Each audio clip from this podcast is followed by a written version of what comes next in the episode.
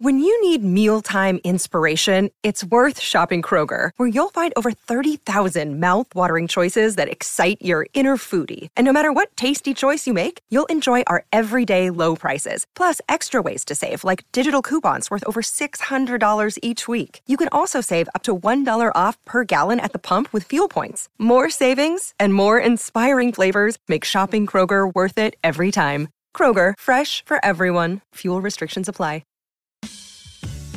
Thanks for listening to the Lakers Fast Break podcast, part of the Hoopheads Podcast Network. Check out all their awesome basketball shows today at hoopheads pod dot com.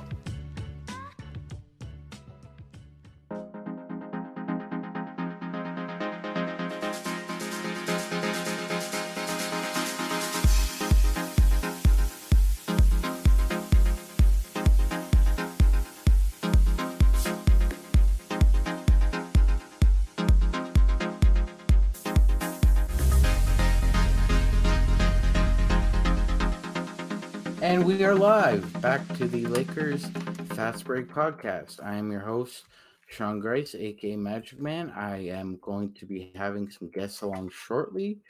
Hopefully Stone Hansen and Joe Soro will be able to make it.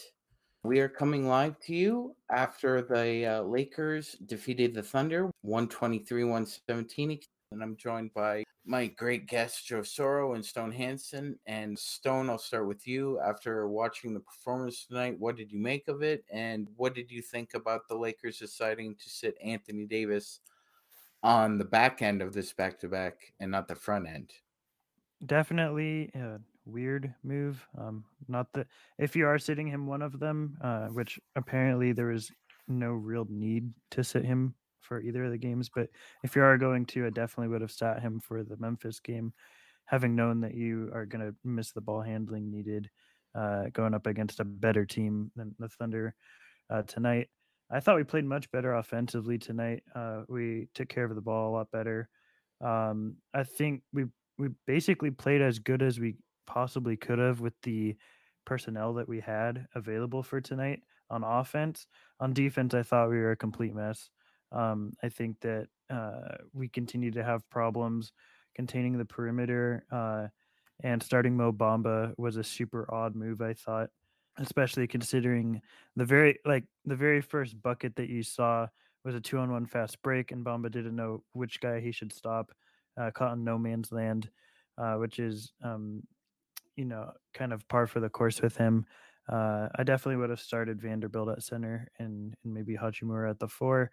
Um, and defensively, we were just like, there's no possible rim protection available. Uh, we were just getting attacked at the rim over and over again.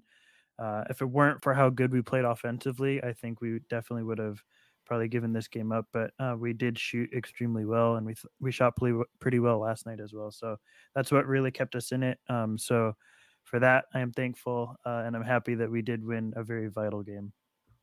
Absolutely, absolutely. Considering that uh, Golden State is now on a three-game winning streak, the Lakers are the lone team in the Pacific Division now with a record under five hundred. So it's important that we get as many of these wins as possible. Joe, what were your thoughts on the game, and uh, what did you think about the decision to start Mo Bamba? I, I think I've I've explained the load management enough to keep it at that. Okay. The only time this decision isn't bad is when you win. So we can just not discuss the load management topic tonight because the Lakers won, which means it didn't matter in the end. So we'll leave it at that. The Lakers played a game that was pretty inspiring for guys that are trying to come. Try, they're on the come up, you know, guys that are fairly new on the team and trying to get some kind of chemistry going. The encouraging thing about tonight, at least for me, is Portland is leading right now against the Pelicans. And with the Lakers winning tonight, there's a very good chance if Portland sustains that lead through the entire game that we will be tied in the loss column with the Pelicans. So while we've been talking about, well, let's get the five hundred first, My five hundred has been the Pelicans, because that's kind of like the first thing that needs to go before I start thinking about the Lakers' positioning. The Lakers' positioning doesn't seem to be a priority for themselves. I know that's kind of harsh to say, because they would probably come back and argue, you're you're you're a jerk. We are trying to do this. We're trying to preserve as much as we can here with all this. Yeah, okay. But it's it's a mentality that that that gets lost in that. There's a mentality that we've already seen get seared when you were on the come up, when you won five in a row, and then you decided to sit when you didn't have to against the best team in the league, record-wise at that time in the West. So it's hard to not be jaded in this situation on what to expect, which I reiterated before, that I'm going to take every game, game by game. Uh, I don't want to predict anything. It's a waste of time. We obviously already saw it. You know, we we we lose yesterday, really, not because A D played or didn't play. We lost yesterday because, I mean, I guess you could say I, I, D'Lo not playing was was a, was a big part of that, and I, I said that yesterday. But a lot of it also had to do with the fact that we had twenty-six turnovers. If we have yes. sixteen, we have sixteen turnovers last night, we would have won that game. And it, it, it's it's hard to it's it's such a bi, bipolar atmosphere. It's such a bipolar atmosphere with this team and this, this league. You, you can't. You can't be comfortable. I guess maybe the Milwaukee Bucks, mm-hmm. maybe Denver, I think uh, Boston Celtics. Maybe they're the only three teams that kind of have some consistency. If you could throw in the Sacramento Kings, considering they haven't made the playoffs in seventeen years, maybe that's that's something that where they're like, yeah, I'm enjoying this ride, right? So, but for us, it's just hard. We have to wait twenty more games to really see what we really want to see, which is we're not going to have to worry about these decisions in those games should we get in. The Lakers are not going to sit there and go, oh, no, we – well, should he play? No, these are playoff games. There's no back-to-backs in playoff games, so that obviously will play a factor in not having to worry about it. And at this point, I'm going to enjoy the win tonight. I thought the, the Rui had his best game as a Laker tonight. Schroeder played through a, a, a turned ankle. Matter of fact, his turned ankle looked worse than even D'Lo's. The fact that he came in and still played and played effectively, that was very nice to watch, to, to see. What was and, what was nice to see was the depth showed up tonight. The Lakers had six players in double figures. Yes. And four out and, of their five starters were in double figures. The only absolutely. player wasn't was it Jared Vanderbilt, and we don't ask him to do that on a nightly basis. A- absolutely. Right? And I I, I, I strongly want to – say this. I, I strongly want to remind everyone out there how this becomes a very important process right now for next season. Okay? This is what happens when you have some talent and some youth. Okay. Beasley, Vanderbilt, Reeves, these guys are not going to drop twenty-five a game. Okay? It's not going to happen, guys.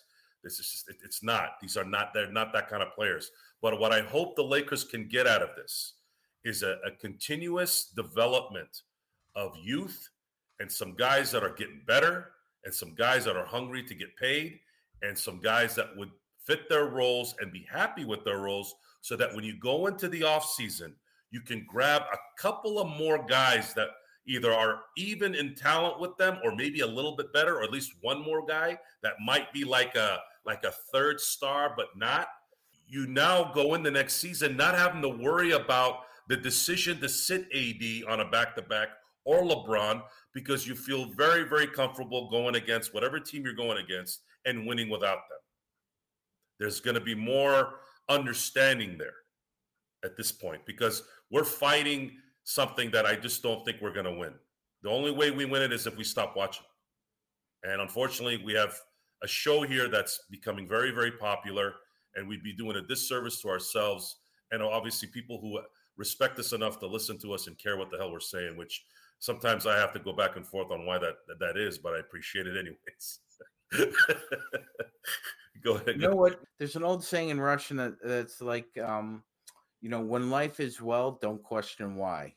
It's a very good. It's a very good. Just response. Roll with it. Uh, Just yeah, roll with it's it, you it's know? you you you. And I say that not because I'm insecure or not confident. It's because I, I put myself in their position. And, right, and, and, right, and, right. And one thing that I, one thing that I, I got from a few performers in the history of, of, of let's say entertainment, because this is considered entertainment, right? It, it's yes. No matter how you look at it, this is entertainment. Yes. So Liberace, the great pianist, the probably the greatest performer of the piano, still to this day, at least in terms of right showmanship, right, Mister Right. Showman. You know, that man adored his fans, and they adored him back. He was so concerned about not letting them down. And it, and it's funny because I used Liberace to go to the next phase. Jordan wanted to play every game because he didn't want to let that kid down that's going to watch him, that, that's going to be at that one basketball game his whole life. Or and Kobe took that too and said the same thing. And Ant-Man said that to th- this year as well. So it's nice that that's th- there's some remnants of that, right? The, the, the spirit's still there. The Correct. spirit's so, still so, there. So I'm going to end this because I'm, I'm kind of getting a little philosophical. Yeah, I want to get back here, to right? the stone here. Right. So we're we're we're trying to do that here, and that's why we're here. That's why we're going through all these headaches and phases because, because we want to we want to we want to be the therapist to our people here, you know, at least. Absolutely. And so so moving forward, Stone, I thought I'd go ahead and ask you this question. We're about fifteen games into the Rui Hachimura experience. So here are the numbers so far, Stone. twenty-five minutes a game, ten and a half points, forty-six percent from the field, five and a half rebounds. How do you feel about his performance so far? And given all the moves that we've made, you know, amongst Laker fans right now, the talk is that probably the, the odd men out right now would probably be Mo Bamba and Rui in the offseason. But I wanted to get your thoughts on his performance so far and what you see him, him in any way as future as a Laker. I mean, tonight was probably the best Rui Hachimura defensive game I might have ever seen in his career. Like, he is generally a, just a terrible defender. Uh, but he was really good as a, a help side shot blocker tonight, um, something you rarely, rarely see out of him. And unfortunately, that's just not something you could rely upon moving forward. Like, he's not shown it throughout his career over four years or so now. Um, and it, it's just not a part of his game, really, even though no. it, it, he played well tonight. Um, and, you know, I commend him on that. Uh, it's just not something you could rely upon night in and night out. Um, I think he serves his purpose uh, as like a tenth man on most teams who can space the floor a little bit as a bigger guy. Um, but when you pair the defense with a lot of passing issues, um, him and Lonnie, that's another thing that really bugs me with Darvin Ham is he does not stagger their minutes. Uh, obviously, it's more difficult when you have three of your stars sitting out. Um, but both those guys are just really bad passers. Um, not only do they not tend to pass a lot, but when they attempt to, a lot of times it gets picked off because they're passing out um, because they have to bail themselves out of a situation they got themselves in rather than than pl- making plays for other guys uh, that is drawn up or be secondary or tertiary initiators. Um, that's just not really a part of their game, and having two of those guys doesn't really make a lot of sense to me. Uh, I think Rui is fine, but he's a very replaceable player. Uh, I think that he's not someone that needs to be like a part of the Lakers' future if he's costing you more than, um, you know, like a, a mid-level exception. Uh, th- there's just other guys that can do what he does uh, that are probably going to be cheaper than him in the offseason. So I'm not too worried about keeping him. Uh, the only thing that does make sense to me is if you can, if the N B A still values him at a level that's probably higher than what his his per- production is. Uh, and you sign him to like a six or seven million dollar deal. That's a contract that you can now attach in the, as a part of a bigger deal in order to get uh, someone a little bit more valuable into the Lakers at the deadline or, or um, early in the season. This is Rafael from N B A Draft Junkies dot com, and you are listening to the Lakers Fast Break. Check out what's been going on with the Pop Culture Cosmos Show and the P C C Multiverse. I see the potential for basically like another Netflix kind of paradigm shift where here comes this other major player. They have a ton of resources. Apple could change the way that entertainment is consumed. They say it's the only time this year that you'll have stars from each brand battling each other. And we know it's not going to be the case, but they like to say that, and more power to them, I guess. Well, it's a big first step, bringing all those superheroes together. There were definitely some parts of the movie that I that I really enjoyed, and then there were some parts that I thought just kind of fell short of expectation. Part of it has to be something to do with how it's being promoted, and this is a thing where audiences do not agree with critics. That's the Pop Culture Cosmos Show. And the P C C Multiverse, every week on Apple Podcasts. And over a dozen of your favorite streaming and podcasting options. Joe, would you echo Stone's sentiments? Do you have a different take? That makes a lot of sense, yes. Uh, Rui, guys like Rui and Mo Bamba are replaceable if the price is too high.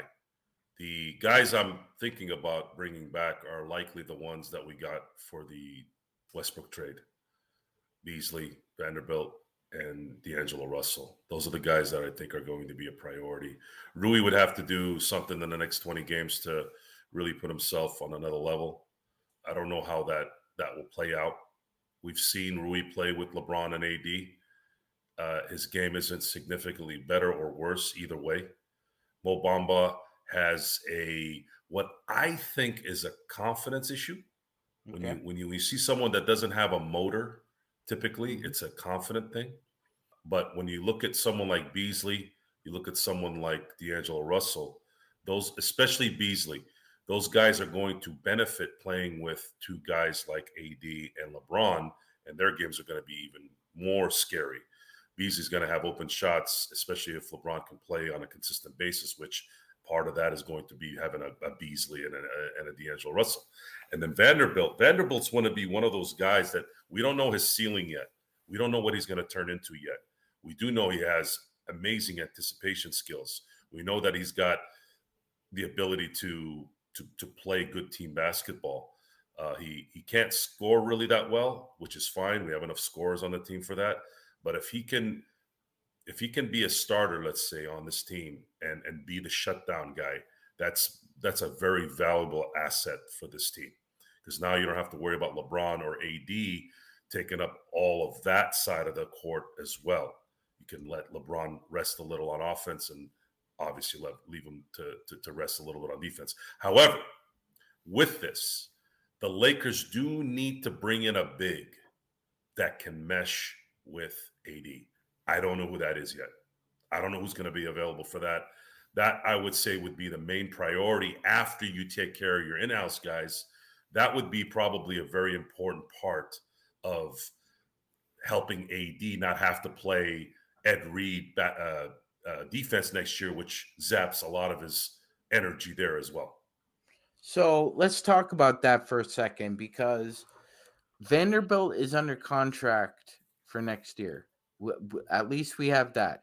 Malik One Beasley, of the best value contracts too in the league. Yeah, absolutely, Stone, absolutely. And so if I was if I was Rob Pelinka, obviously we're not, but I mean, three smart people here. I'd be looking to see if Jared Vanderbilt's interested in extension. That would be yeah. my number one goal. Two, do you qualify off Austin Reeves and and and risk putting him out there? Or do you guys? Would you guys just offer him a, a straight-up extension? What do, What would you think is the best course of action there? Stone, I'll start with you. Yeah, I would definitely uh, agree that I would offer an extension to Vanderbilt, and I would also offer an extension to Austin Reeves. I think Austin Reeves uh, provide his shooting has obviously come a long way. Um, he's, I, I, I think the closest thing we have to a point of attack defender at the moment, um, which is. Not saying much because the bar is pretty low, but uh, he has that capability, I think, in him um, over time. If you can get Austin Reeves on like a three-year, twelve million dollars deal, I would do that. Um, one hundred percent. If you Vanderbilt, his defense to me is like an all-defensive level type guy, uh, and those guys are very tough to acquire and, and come around, uh, and you can see the sort of energy that he brings to us. um, like I would be willing to pay him, you know, eighteen, twenty million a year over the course of three to four years. Uh, I think he's that valuable defensively to us. Um, and, and that's a huge place that we tend to struggle in. So you need to maintain or retain the, the defensive help that you have. Um, and uh, I know you didn't ask about them real quick, but I just wanted to bring in like Beasley. I did touch on it a little bit last night. I think it's yep. very important that we retain both him and D'Lo. Uh, and Beasley has the team option, which is super valuable to have a team option in your contract for the team. Uh, and then uh, D'Lo, whether we agree that he's necessarily worth like a twenty, twenty-five million dollars deal, uh, he might not live up to it in his production necessarily uh, on some nights, but I think it's important you bring him back, um, not only because of the role that he might play for the Lakers, but again, keeping those salary slots is super important for the Lakers because you need salary slots in order to be able to make moves in this league. And if you're giving that away and start signing a bunch of minimum guys again, it's extremely difficult to improve the team. So for that alone, I think just keeping the salary slots is super important. Yeah, absolutely. I, I mean, you know, there, he, there is a tre- treasure chest there of skillful, complementary players, and I agree with Stone Hansen once again. You know, if you you bring back those four core guys, Reeves, Vanderbilt, D'Lo, Beasley, I you know I I think you got something there. You you're you're starting to cook with peanut oil. You probably still need to make a, a move or two to uh, accentuate what you have, but there's there's definitely there's definitely a lot to work with there. I would definitely put those like four guys as top priority. Stone, agree one hundred percent. And welcome Gerald Glassford, the Podfather. You know, I was watching the start from where I was picking up my wife from work, and it's funny, the first few seconds I see Sean start, then all of a sudden Sean disappeared. And I was just like, okay, I either could have a panic attack, and since she works in the hospital, I could easily go walk myself into the emergency room, or I could just shut my phone off and hope that everything is okay. And I'm so glad to see everything is okay. Uh, Sean, I've hit the wrong button on more than one occasion, so all is good, my friend. So all is yeah, good. Jared, it, it, al- it almost felt like I was um, I was an alien. And I, would, I felt myself just flying out the back there. And somehow, some way, I was able to close the door. And Stone and Joe have uh, been fantastic for me. So I've been very fortunate tonight. Absolutely. Joe, you have any comments? I'm going to answer some questions for the gang on the chat room. That's some have mentioned, should we move away from Anthony Davis? That that question can be right on both ends, but the reality is they're not moving away from him, so we probably should just not really think about it. They're not trading Anthony Davis in the summer. Uh, if they traded him, they're essentially going into rebuild, rebuild mode, which they're not going to do that. As far as what Zangerstein said about what difference would it make if we got a big anyways, because Darvin Ham won't play that big because he's in love with Uh, four guard lineups. Well, if your coach can't set a good enough rotation, then you need to find another coach. However, this team has had, I believe, thirty-four different starting lineups this year. So he does have a little bit of an excuse on why he's stuck in really no man's land all the time. Now, their decision, and I say there as in the Lakers' decision tonight, was to sit A D, or A D felt unhealthy and they kind of bailed him out and saying it was us, it wasn't Davis. Uh, now, my the you cynic, don't think this was planned ahead of time? The Joe? cynic, the cynic in me says it's it's that it's like that that person who breaks up with someone. It's not you, it's me. It's total bull bull crap, by the way. um, at the end of the day, this is the problem with this team and the problem it's had. It speaks over here like this, but then the rear end comes, the, the rear end shows up and talks. It's like, pick, pick, pick. Who are you? Just admit you're soft. Just admit you're load managing at this point. Stop hiding it. Uh, stop hiding these, well, we're reevaluating in two weeks. What are you getting out of that? This isn't that you're not playing week to week, only seventeen games throughout the year where you're playing this gamesmanship with the next team. Okay. They're playing eighty-two freaking games a year. You're not hiding anything from anyone. We're in it every day, practically every other day. So I don't know what the hell their thinking process is there. How about we get a, a training staff uh, that doesn't, that can protect our players' ankles for once? How about that? Can you not be secretive about that? Can we, can we get to making that a public thing, please? But in the end here, a win makes us feel good tonight. We'll see what happens Friday. Looking at the box score right now um, for the N B A, the last time I checked, the Pelicans were down in Portland. They're so up I'm by gonna, one. Okay, so they're up by one now? Yeah, second okay. quarter. So my hope is that if we can uh, if we can if we can have Portland come through here and win this game, then the Lakers are in a very good position after tonight. Portland would still jump over the Lakers into the tenth spot, but the Lakers would be virtually in a tie for that mm-hmm. spot, just to let you know. It's just okay. based off of records. Can I ask you guys something? No, we, we touched on it on the playback, and I know, Sean, your answer on already. You can elaborate on the show, but Stone and Joe, I wanted to hear more. Okay, yes, we got away with the victory today without LeBron, A D, and D'Lo. Yesterday, we obviously lost. Joe said we would have won, had, and I agree with Joe, looking more back on it now, that we would have won with an extra player on hand or an extra good contributor, at least somebody who could handle the ball. But when you think about it, Stone, it looks, sounds like to me, and and precautiously is the word that was used by Darvin Ham uh, earlier today. I have a feeling that this was planned from the get-go as far as A D sitting one of these back-to-back games out. In hindsight, yes, I know the Lakers won, but would you have sat him down on Tuesday and played him on Wednesday instead? He's already answered that question, Gerald. In What's earlier that? in the podcast, I did ask Stone. Oh, you did? Okay. So yes, I... sir, I did. Great minds right. think alike, Gerald. There you go. But, but I will say, elab- please elaborate, Stone. Sorry, Gerald. Yeah, I mean, I did say that I think that he, I would have preferred him if he's going to miss one of the games to miss last night as opposed to today.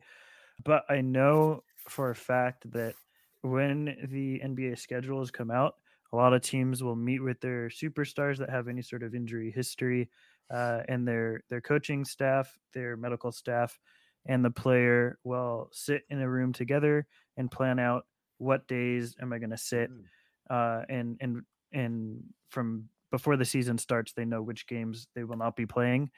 This is generally for guys that have an extended injury history.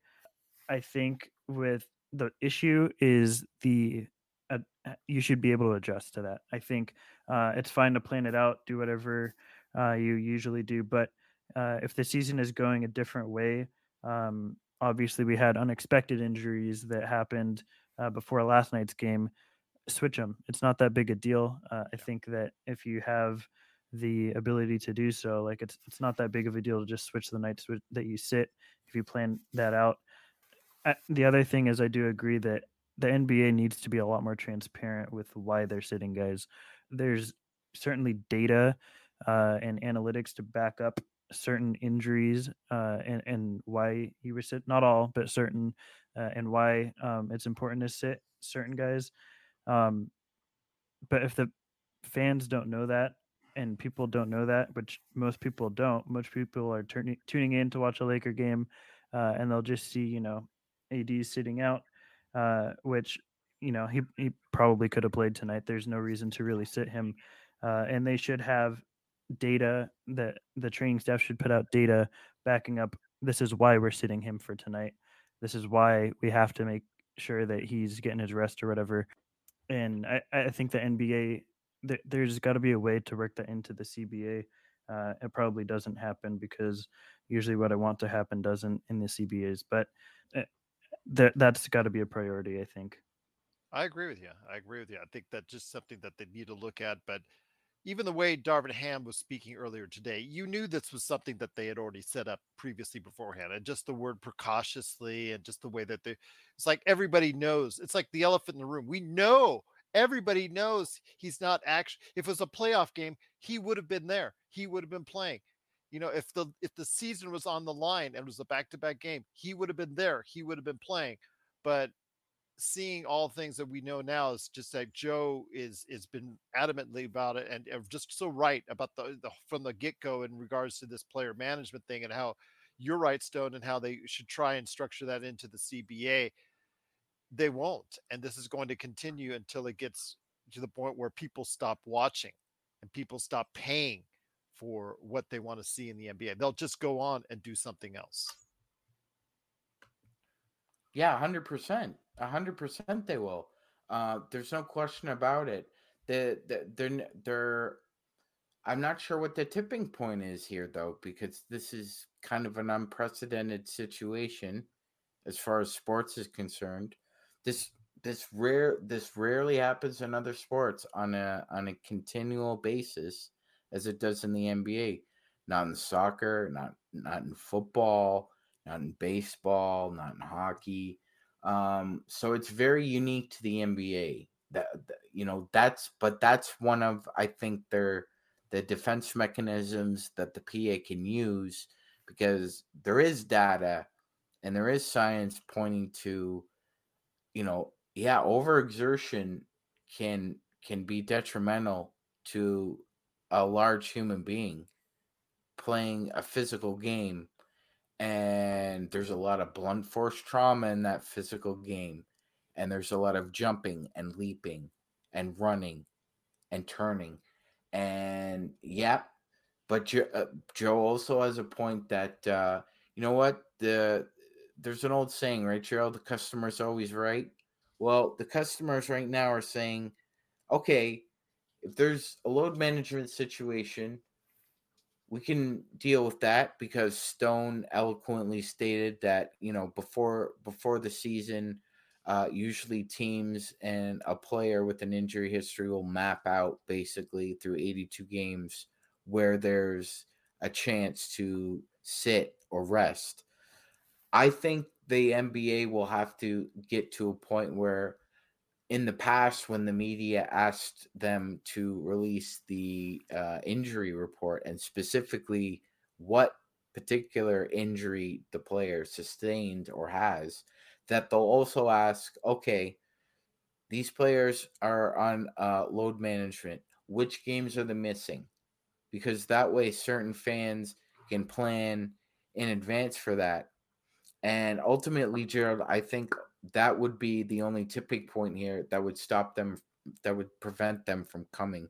If the N B A keeps keeps fans and, and the media in the dark about when a particular superstar is uh, or superstars, plural, resting, uh, it, it, it can create, you know, a lot of resentment among the paying public and, and the and the media as well, especially your T V partners, who pay a lot of money for those contracts, and they're going to be negotiating a new T V contract soon as well. And they're going to be saying, hey, you know, you want us to pay a lot of money for this. Well, we want to see the best that you have to offer. And that doesn't mean them missing twenty-five percent of the games. Juan Velasquez just was pointing out, because he's got tickets to the Lakers and Suns on the twenty-second. My question is, let's say he goes to that game and A D doesn't play. And LeBron, of course, is not playing and all that. You know, when you go and you, you pay full price for something and you don't get the full package out of it, you can ask for a discount. You can go to the management and ask for something, something to be taken off. Hey, can you take care of me on this or something like that? The, maybe that's something that they should, you know, evaluate and look at. Okay, if the Lakers don't have X amount of stars on the court, maybe they should give a discount. Now, I know they will never do that, but maybe if something was like that was done, or the money was taken directly out of the players' pockets for missing these type of games for just load management reasons, maybe that's something they should consider, which will never happen. There's no reason for it to happen. It sounds like the salary cap is going to go up, which means the league is making money. Plus, Silver was uh, the first commissioner to really champion the uh, gambling part of sports. So it doesn't really matter. Gamblers don't give two craps about who the players are. And if they're going to dominate this business of sports even more, the, the fan becomes even more insignificant, because the fans today versus what they used to be uh, are different, because people go to games right now not to uh, really watch the game. They're there to watch themselves on the Jumbotron. They're there to take fifty pictures of themselves, putting oil on themselves, and then post it on Instagram to show who they are. They show that I went to a Laker game and I'm hot stuff. Now, that's not – that's that, that used to be only for the stars. The stars wanted to be out there showing people, hey, I'm at a Laker game, right? It was a marketing ploy. It was Doctor Buss saying, hey, if the stars are out there, the fans will come look at us, the stars, right? Now people think they're all stars, and they're just doing all this stuff, doing their little butter or duck butter, whatever the hell it is that they do with their lips, and posting it and showing what an amazing life they're they're living. And then they go back home and uh, their rent is late for two months. So that's that's the world we live in. Those guys don't have any power, don't give two craps about the league or the quality of the game. They just want to take a picture of their rear ends as much as they can out at the game. So that's that's where we're at. And then people like us who are complaining are watching this for four hours. I spend at least fifteen minutes every three, four months thinking about that specifically. You're a business partner. You have a, you have a business. You've entered into a business with thirty other men. There are four hundred fifty of you. You're in a business with thirty, uh, thirty men in a club. And they've said, yeah, it's like a fifty-fifty split. There's ju- there's just no more incentive to want to work your ass off as much as you can and perform as hard as you can and be in front of the fans as much as you can with that much on the line. And, it, and you know, I, I don't disagree with Joe. I think there's there's more of an emphasis uh, on individuality. I mean, we see it we see it a lot with per, with performances on the court as well at times. But I just think there's more of uh, individuality than there is um, a concept and the image of being a team, because it's it, there are thirty teams in this league and four hundred fifty guys, and Stone watches so much film uh, about guys who just want to scratch and crawl and would step o- and would slay a dragon to be in the position these guys are in. And, you know, that's the kind of attitude that, you know, fans, we want to see. We'd like to see in a lot of them, not just Anthony Edwards or just not Jalen Brunson, but, you know, a lot more, a lot more, because it's it just seems that, you know, the heart, the heart of this game is about wanting to be the best. That, you know, Kenny Smith said it best, right, Gerald? He said, the regular season is where you make your name. The playoffs are where you make your fame. Well, you can't make your fame if you're not playing in the regular season, because there's not going to be any fame. It's it's worse. It's worse, and it's not just basketball. You look at all these fake boxing matches. You have these guys that are trained fighters losing to celebrity fighters. What do you think? I'm stupid? You think I'm stupid? This guy's been training. So, so Gerald, let me ask you a question. Okay, but make sure he gets Stone, because he hasn't been able to chime in for a bit. So, okay, Stone, do you, um, with the uh, absence of A D tonight, would you expect uh, D'Lo and A D to be available Friday? And if so, what do you make of uh, the chemistry absent LeBron that uh, possibly D'Lo can uh, cement in the offense? Yeah. Um, I mean, I think A D will be back, because it sounded like he could have played tonight. So I don't think that there's really any injury concerns. Uh, it sounds like the Lakers have been targeting to get D'Lo back by the Wolves game, uh, and I think that that would be huge because obviously he knows the ins and outs of how that offense works. Um, so uh, getting both those guys in uh, makes a big difference, and I think it makes us probably the favorites. I don't know the betting odds. I haven't looked, but I would assume we're the favorites if both of them are there.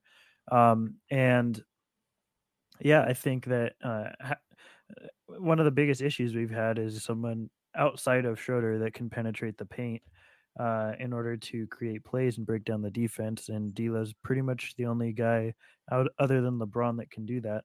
So uh, getting him back would be very massive. We saw tonight the implications of not having Anthony Davis.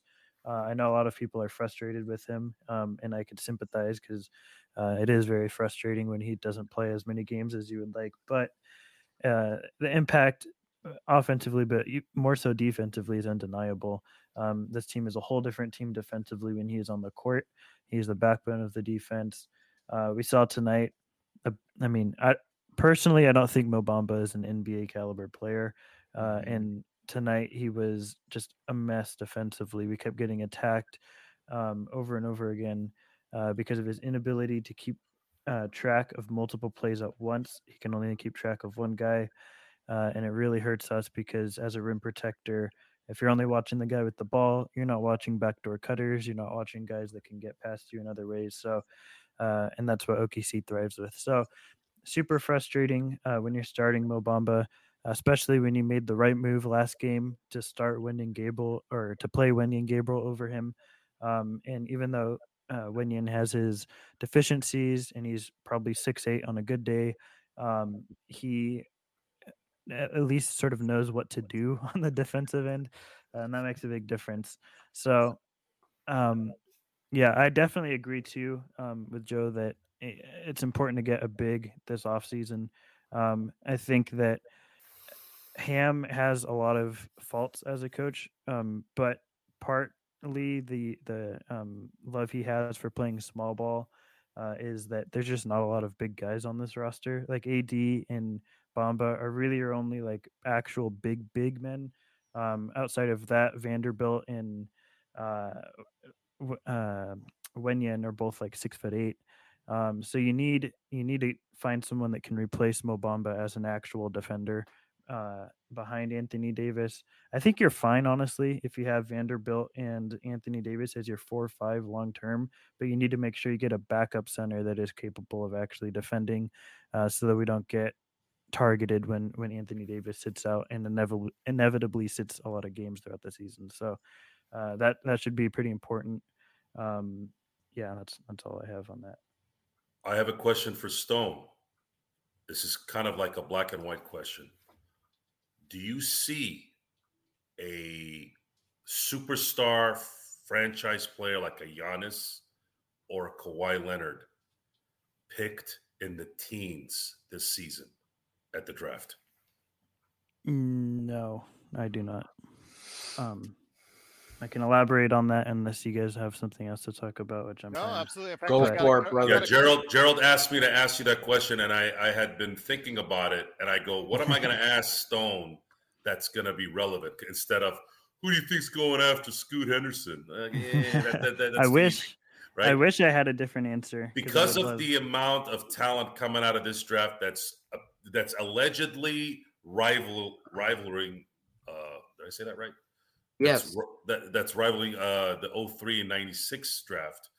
What I wanted to know if there was a chance we might see a franchise great coming out of uh, between the ten and twenty uh, location. If you had asked me this at the same time last year about this draft, I probably would have said there's a possibility. Um, this draft, players that I had watched in high school going into this year, uh, I had much higher hopes for. They have been a lot rawer than I think a lot of people um, in circles that I talk with initially expected. Uh, and it is... Um, Uh, there's a lot of possibility that this draft isn't nearly as deep as we had initially hoped and thought, because there's a lot of guys that thought they were one and dones that may go in the second round. And if that's the case, a lot of times guys uh, try and, and boost their stock into the next season. So we could see potentially ten, fifteen names that we thought were one and dones go back to college uh, and, and try to boost their stock for next year.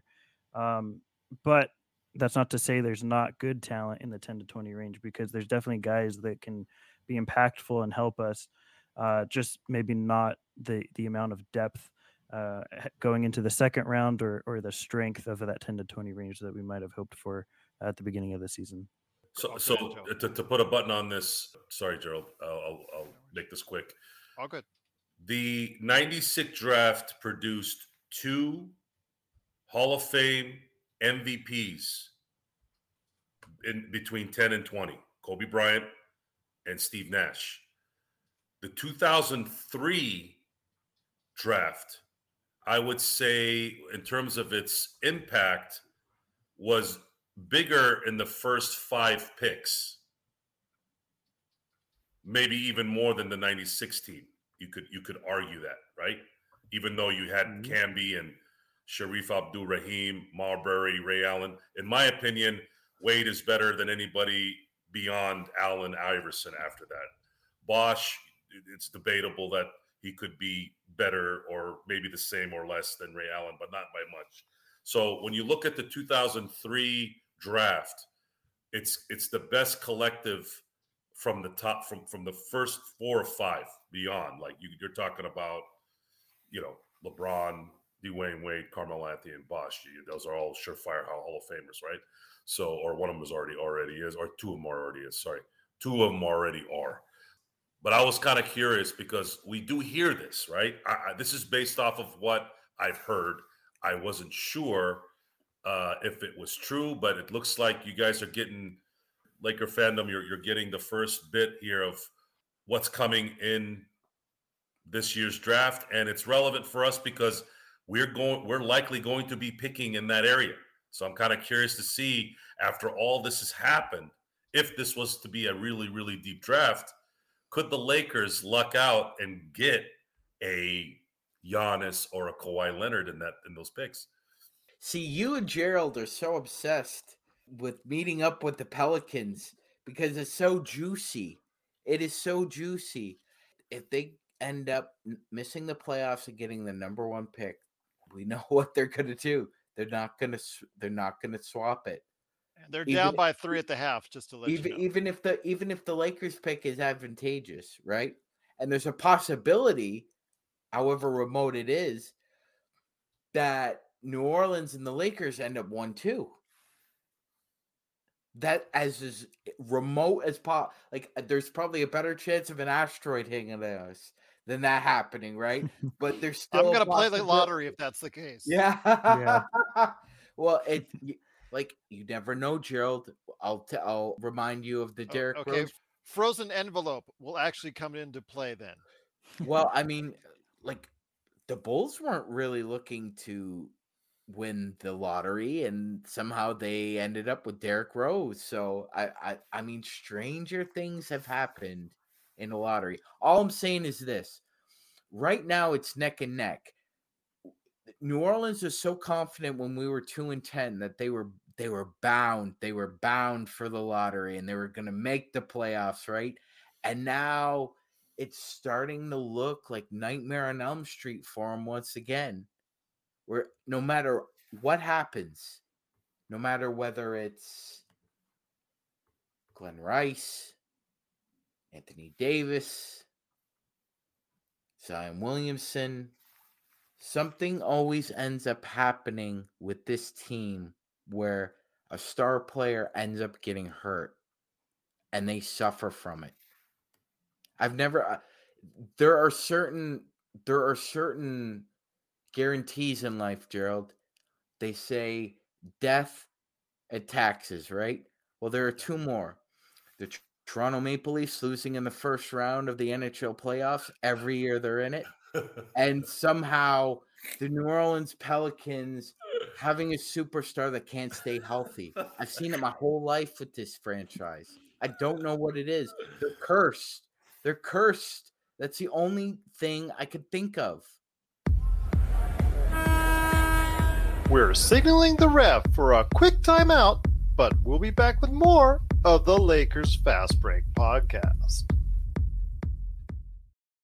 Hey Lakers fans, looking for the best place to go for up-to-date news, information, original videos, articles, podcasts, opinion pieces, and discussions about the Los Angeles Lakers? Well, look no further than Lakerholics dot com. With a legion of followers always there talking about everything Lakers and the N B A, there's no better place to go to share your fandom as the team heads toward another championship run. So stop by and be part of the conversation today at Lakerholics dot com. Well, I, I wanted to go ahead and touch on a couple things here. Once again, it's the Lakers Fast Break. Thanks so much, everybody, for joining us. Magic Man is killing it as the host. Stone Hansen here from the Upside Swings podcast. Go ahead and check it out today if you are want to become or are an N B A draft aficionado or want to learn more about the N B A draft. Check out Stone's great podcasts with the three guys that are there. Go ahead and check it out today, the Upside Swings podcast. Joe Soro from Simblades dot com is also here. And, of course, Ox nineteen forty-seven on Lakers ball dot com. The Lakers do win. Great win, great victory without LeBron, without a cautionary A D, and without D'Lo, one twenty-three to one seventeen. The Lakers are now thirty and thirty-three.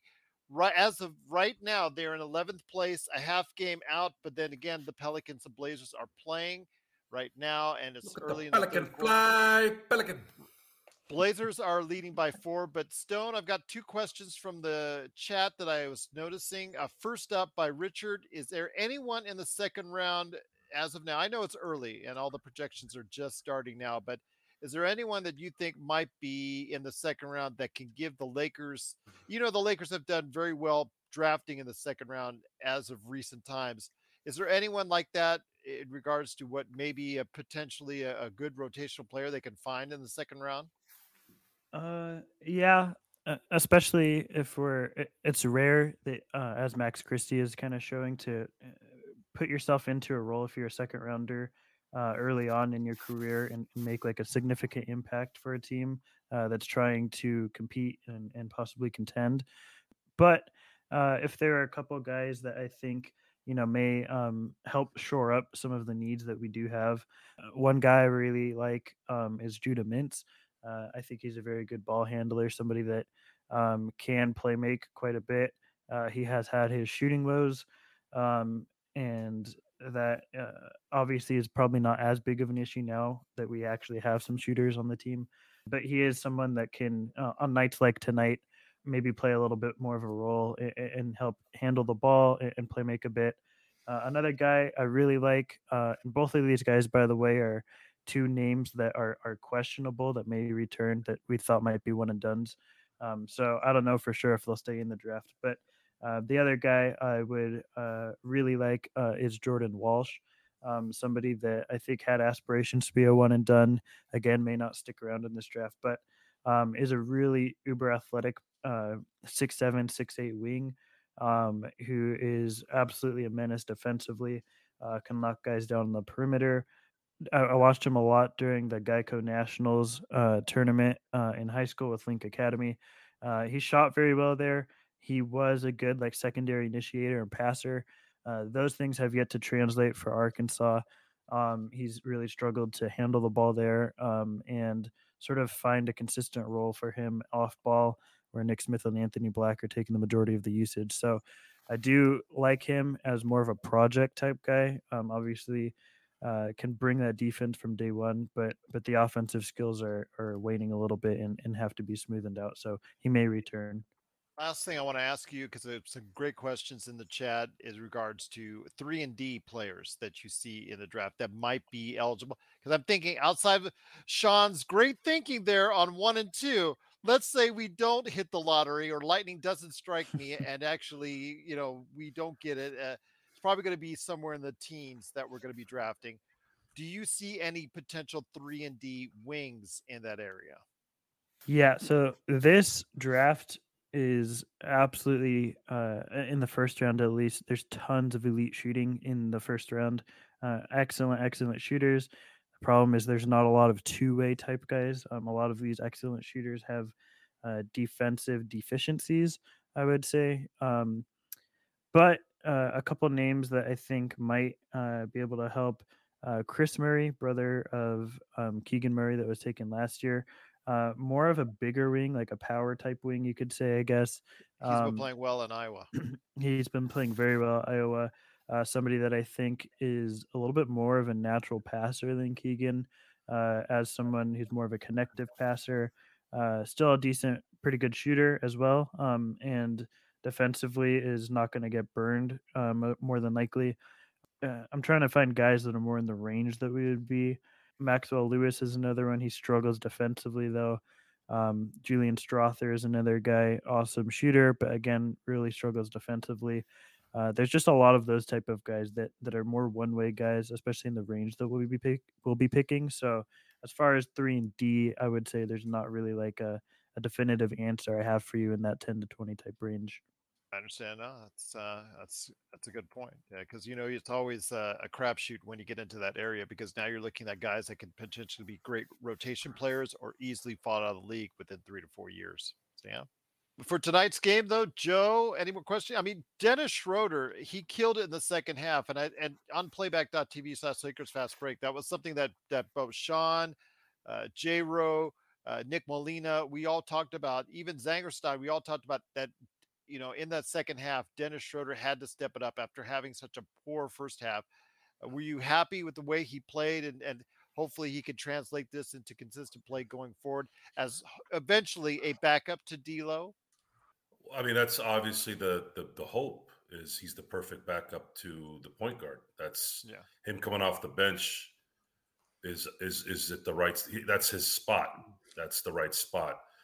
Uh, Austin Reeves, as talented as he's becoming, his benefit would be to come off the bench and be a six man of the year type. Mm-hmm. Starter, yeah, he can be a starter. His skills are there, but we need more Vanderbilts and Beasleys in those positions, because those guys do something that Austin's never going to be able to really do. They have lateral lateral speed, lateral coverage that that's God-given athleticism that that is important on a on a on a title team with a player like LeBron and A D and uh, D'Angelo Russell. Uh, I, I don't think we we realize how skilled athletically a lot of these players are, and how important that athleticism is, especially in this current culture of the N B A, how to close on a three-point guy, how to get down the court real quick. You know, those things are amazing. The reason why Rui is such an appealing player is he's built like a freaking brick house, yeah. And he can actually sort of move. The problem is, and it's kind of similar to some degree with Mo Bamba, is they have these amazing physical attributes and they're physical specimens. The problem is they don't know how to use it, whether it's in their head or whether their hands and their their head don't connect the right way. It's there's no consistency there, and it's not game in and game out. Now, they have value in spots, but unfortunately, we have enough of those guys right now in in important spots. We can't just have everybody like that. We need now, let's say, a veteran-type player that can come in and be a microwave, you know, type player where he can get you fifteen points a game, and you know that's what he does. Or you have someone back there like a JaVale McGee. Yes, JaVale McGee wasn't the greatest center of all time, but man, that guy, every game during the twenty twenty season, he'd get a couple of alley-oops, and he'd just be a problem when anyone got to the to the hoop. He just was a problem because he's too big, he's too long, and he knew his role. So those are the type of guys that I'm hoping the Lakers can bring in. And then the extra young youth guys go into the next season knowing that you guys are going to have to pick up the slack a little bit more, especially when load management happens, because that's the way we are now. Yes. That's the way we are. There is... Really quick, two guys that I think would really, really benefit the Lakers in free agency that I'm hoping we target. I'm assuming Kyrie remains in in Dallas, um, so I'm sort of taking him off the off the board. But the two guys because we will have cap space. Um, it, it's dependent on, you know, whether we re-sign D'Lo, but uh, I think we'll pick up Beasley's option. We'll obviously keep Vando on the deal that he has. Um, but, you know, Lonnie will be off the books. Uh, I believe Rui may be expiring. And we'll probably say no to Mo Bamba. Yeah, Mo Bamba. We're hoping we say no to Mo. Yeah, so we'll have. Hey, don't don't don't anger Laker Tom there, G. Come on. uh, man, I really hope Mo Bamba is. Not I, I feel Lakers you know I feel bad season. that I ever got Laker Tom turned on to Mo Bamba. You know, I, I told him because I see you know he has promise Laker Tom. He can hit the three. Blah blah blah. And he's like, oh really? Let me look into this. He started looking into this. He started liking it. But I'm like, I've learned, as you know, Stone. The as I say all the time, the theory of Mo Bamba is better at Sean. Like I always say, the practice of Mo Bamba. So one hundred percent yeah. Gerald, you you kind of nailed the the analysis with the uh, you know just his overall performance. Um, My God, if I was seven foot one with a seven ten reach, who could hit the three? Yeah, abs- abso- absolutely. Yeah. That's. That's why it must have it must have hurt him when, when Austin Rivers told him that you know that your only claim to fame is that you had a rap song named after you. That that was that was, a that good was song, pretty. Though. Yeah, that was. Come on, Austin. That was. You didn't need to go there, brother. Like seriously. But you know, like it's it, you know.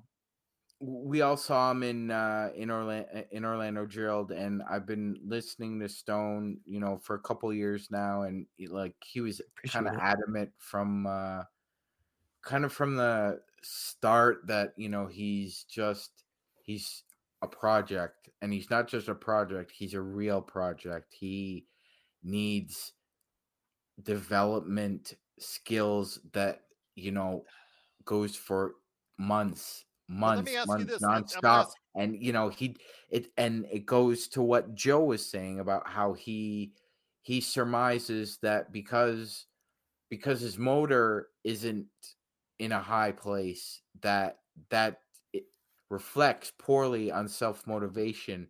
I think there's something to be said for that. Well, let me ask you this, Sean, and ask Stone, and you know this from many years, and Joe too as well.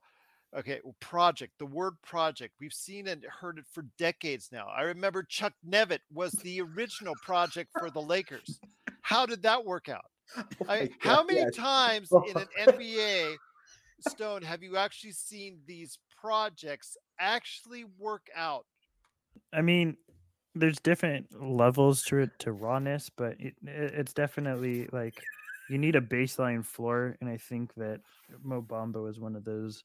Uh, I, I don't like to use the term boom or bust because there's very few guys that are boom or bust um, in reality, but but Mo Bamba is very much that way. Like he was either going to be a, a really high-level impact player or just not be capable of staying in the league, and I think he's he's um, quickly headed towards the, the second direction. Generally, bigs, too, a lot of times the, the shooting is theoretical for a lot of people. Uh, get really enticed with the shooting if you're that big. Uh, but a lot of times it becomes a lot more theoretical, especially uh, when you're that big. You're you're basically a standstill shooter. You're not really uh, doing any sort of versatility or movement shooting. But the the two names I really think, because we can talk about a lot of these sort of role players the Lakers could bring in that would help us going into next year. But ultimately, I don't think bringing in like one or two guys that are, are high level role players are even going to really get us into contention. I think we need to take a bigger step, and we will have a level of flexibility. Um, I think someone that could really, really help us would be Fred VanVleet. I know he's an unrestricted free agent, and getting someone that is super uh, a really high-level point-of-attack defender and an awesome Do you shooter. Think he still has a lot left in the tank. You know, he is. I would. Uh, on the I would sign him. thirty I would definitely sign him to a two or three year deal. I would avoid four year at any cost, and if it's a three year, I would try and get a team option. Probably is looking for a five, I, but he's not going to get it. I don't think the Raptors are not going to be the team to give it to him. And generally, if you're not that team, a lot of teams will not be looking to to give him that level of five year max type deal. Um, But his teammate, too, I think could be a huge help, Gary Trent Junior Um, yeah, if there's a absolutely. cheaper alternative. Uh, I think he's probably more than a role player. He's definitely like more of a, a you know, a high level role player, I guess you could say, or starter level. Uh, I think that he checks a lot of boxes for what the Lakers need in specific. I think for the Raptors, he's become more of like a chucker type. Uh, but in the Lakers, I think he's sort of what they need as this floor spacer, uh, guy who can get his own shot uh, and, again, be a point of attack defender. So I think you need those types of guys that can help you with spacing and ball handling, but also defense sort of all in one. And you sort of need that in, in one player, I think. Uh, and those, especially Van Vliet, would be sort of my, my first options if Kyrie's not around. And Gerald, in answer to your question, the best project probably over the, I would say, the last twenty-five, twenty-six I can years. Tell you were putting thought into it. I yeah. can see you. You're like, yeah. uh, that's a hard question there. Yeah, it was. The one name that finally popped up was Jermaine O'Neal. In his first four seasons, he was buried on that bench. He didn't play because of the, Sheed. The, he didn't play because that's, yeah. that's a that's a great that's great name, and I, I I didn't mention that when I was talking to Stone about star uh, a star franchise player in the teens. So looking back at the ninety-six draft, you that's had a good, Kobe. That's a good one though, Sean. Yeah, Kobe and Nash. Those are the two, right? Then you had Jermaine O'Neal, seven at seventeen. Like just just like if if the if. Those four seasons are different for his career. He's a Hall of Fame player, no doubt, no doubt. And the, he just didn't have there, – there was too much talent on that Portland team in the beginning of the two thousands. He didn't – they didn't – they didn't yeah, have you, yeah, no. And then Zydrunas Ilgauskas was picked twentieth. So you had – you had legitimate starters, impact players, all-stars, Hall of Famers with Kobe Bryant at thirteen, Peja Stojakovic at fourteen, Steve Nash at fifteen, Jermaine O'Neal at seventeen, and Zydrunas Ilgauskas at twenty. And then you had Tony Delk to throw in there, hmm. who scored fifty in a game at sixteen. I still, I, I, I can honestly say that the nineteen ninety-six draft was the greatest draft probably in sports history. Oh. That was that, yeah. that whole draft was just unreal how much talent came out of it. Yeah, I, I'll inevitably get things wrong in this draft, as I do with every draft, because it's not there's no formula to it, and there's a hundred percent. Uh, it's, it's nothing's bulletproof in terms of what. No, you no, can you've predict. Been right on every but, pick. Every I, you've been right on every. I wish I could say picks. That. You you you're more but, green than red, brother. That's for sure. yeah. You're more green than red. I'll tell you what. If yeah. you were right, if you start to get right on everything, you're gonna help the show get bigger. yeah. Hope you know. Hopefully that's the case, but there, there's gonna be someone taken past pick twenty that's gonna be exceed anybody's expectations, uh and for me nobody really stands out at this point as that name, uh There's but inevitably no there to you that what that was a huge miss of mine. um i i knew on yeah, Walker you you liked Walker for sure. I was very low on him and, and stand corrected on that. So there, there's inevitably going to be guys that are uh, you know outperforming expectations uh in this draft. For me there's no clear-cut answer. Um, but hopefully it winds up being whoever the Lakers take. So we'll see. Sean, uh, you know, you're leading us, man. So where are we going next, or are we heading on out? You tell me. Uh, you know what, Gerald? Um, I've got nothing left in the tank for you, my man. I've drained, I've drained my battery for you. Okay. I am at, I am at no battery right now. Okay. So you've done a, you've done a great job. Well, I appreciate you starting it up for us, Stone. Great having you here. Uh, before we give everybody a, the big shout out on why they need to check out your your awesome podcast, I do want to mention that Thursday, we're, I'm hoping that I can get the guys together for N B A observations for what we were supposed to have on Monday, which was a conversation on the Wild West, and also if uh, we will see somebody beat Kobe's and Wilt's scoring record. I would love to have a conversation, hear your thoughts on that, because we've seen a lot of fifty, sixty, and seventy point games in this modern N B A. So I want to hear your thoughts on that on an N B A observations tomorrow. If we can go ahead for an hour, I would really, really would love that.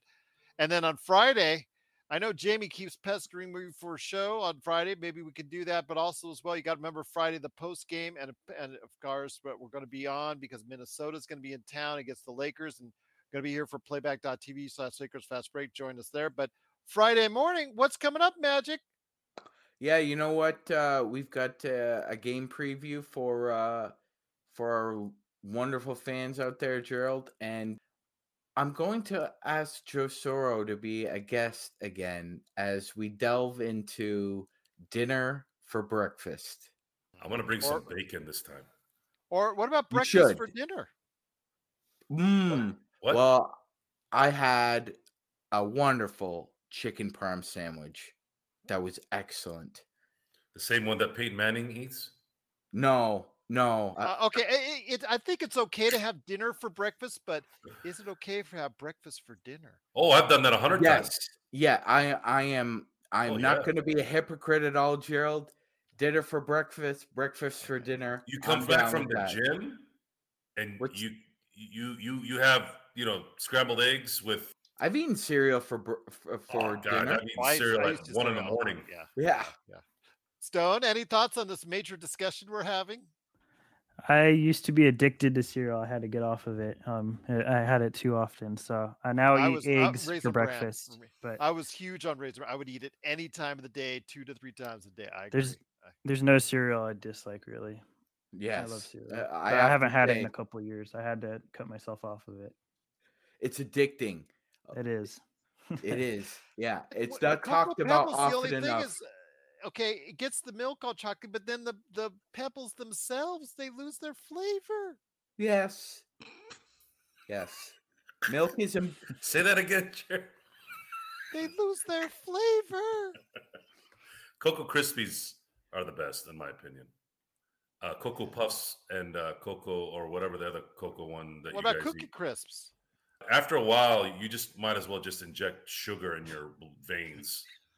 I, I, I keep it at Cocoa Krispies. I, for some reason, I always felt like it wasn't too sweet, even though that was it's not true. If you want to eat healthy cereal, maybe honey bunches of oats. What's wrong with good old-fashioned oatmeal, brother? Oatmeal's good with blackberries. I, I do. I, I used to do that a lot, but and unfortunately.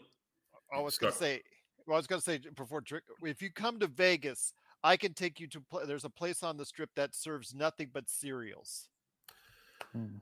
We're going. I'll be out We're there for Summer League. You'll have to tell me.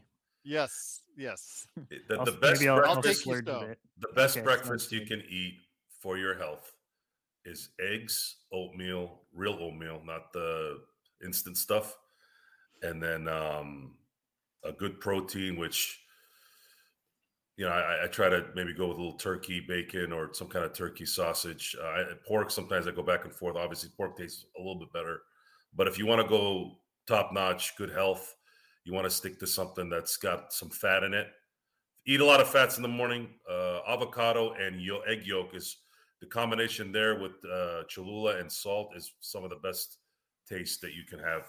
Yeah, so at least I've, your your brain is eating something that tastes good and it's I've healthy. Had- avocado and eggs now for like two years and I haven't gotten sick of it. It still tastes pretty good. It's so, so good. It's yeah. so good. And it's so good for you too.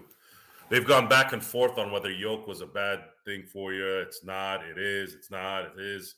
It's like a constant back and forth. At the end of the day, what's bad for you is probably good for Gerald. What's okay. good for Nothing. you, what's good for Gerald might be bad for Sean. I don't know. Yeah. We're all different. Well, I'm nothing, a, I'm, I'm a type one diabetic. Whatever is good for you guys is not good for me. Yeah, that's let's, definitely. Let's uh, simplify that. Yeah. You know, we, we some of us are, are lucky enough to be like Ric Flair. Ric Flair has drank probably more alcohol oh than, my God. than than uh, than Hooters has served beer, right? So I, he no longer bleeds when he cuts himself. If he ever came back from a match, he would actually just just drain out Jack Daniels, yes. or martini. I watched the doc, this recent documentary, and he said he has no pain anywhere right now. His regenerate, he is seriously, he is like the the Bruce Matthews just, and and the Clay Matthews. Uh, has yeah, his uh, has his current uh, wife had their child yet? Because I know he was uh, he was leaving for the child. I, I heard he was getting divorced. Uh, yeah, that's from Wendy, the the former uh, maid Ballet. that he was. Yeah, the well, it was she was a maid. Fifi the Maid is what she played in W C W yeah. a long yeah. time ago. I think he, they're having oh. a divorce or something. Yeah. Stone, I'm sorry we're going off the track, but I know you wanted to say something. Uh, go ahead, my friend. Oh, no, I had nothing. Nothing okay. else. I will tell you, though, it is the serial killers. Just like there we see with Magic Man and the Bilibus murderer that he is, there is the That's serial my Wu-Tang name. In the Miracle Mile, right there in Planet Hollywood. Yeah, there you go. If you love your cereal and you're lo- and you're on the Las Vegas Strip, it's Serial Killer's Kitchen. So there you go. I'll be there. That's a great name, by the way. What about Bilibus Murderer? That's my yeah. Wu-Tang name. Okay. I was bored the other day and I put it in the Wu-Tang name generator, and that's what my name would be. I put all your names in except for Stones. I haven't done Stones yet. It might just come out the same. Yeah,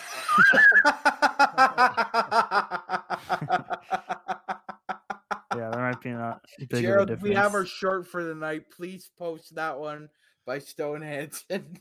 I'll, I'll see what I can do. But before we head on out, uh, Sean, is it okay if I ask uh, Stone to make sure everybody knows why they need to check out his great pod? What what what what do you have for an episode upcoming with with uh, with your with the crew at Upside Swings? Well, we just released today, actually, basically a three-hour podcast. Uh, if if you if you want to break it into chunks, we also have um, timestamps of what prospects we talked about where, um, and we talked about uh, all the elite wing shooters, or or the the first portion of the elite wing shooters. So Jet Howard, Grady Dick, Brandon Miller, and um, uh, Gigi Jackson. Uh, we talked about all those guys. Uh, just released that today.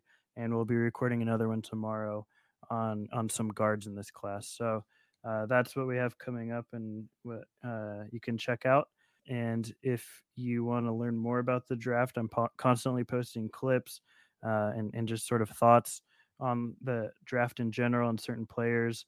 Uh, and I try and break down what's what I see in games th- through clips um, is, is the best way I can do that. So Uh, if you like that and want to support, uh, you could follow me at report underscore court on Twitter. Uh, and that's pretty much where I share any work that I do.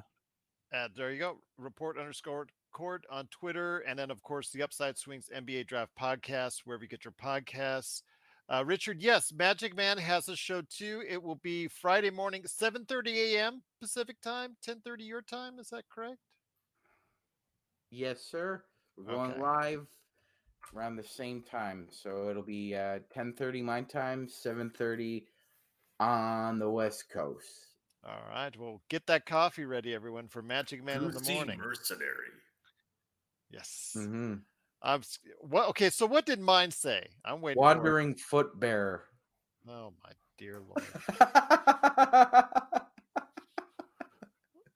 All right, send us home, my friend. I uh, think on that note, you got a perfect send us name home. For Gerald.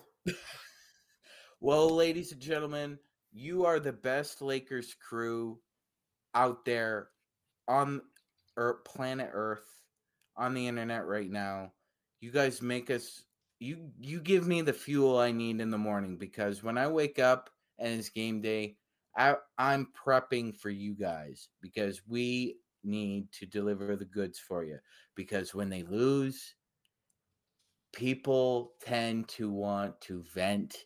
And I want you to be able to come to this place and vent with us and chill.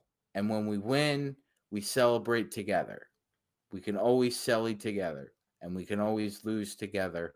And you've been the greatest audience we could ask for. We're closing in on some squad goals we have. five hundred, we're almost there. We're almost there. But this is, as much as it is a numbers game, I think Stone, Gerald, Joe, you would agree, it's a grind game too. It's just about being available for your audience as much as possible. And we want to thank you guys. And with that note, we'll say goodnight from Lakers Fast Break.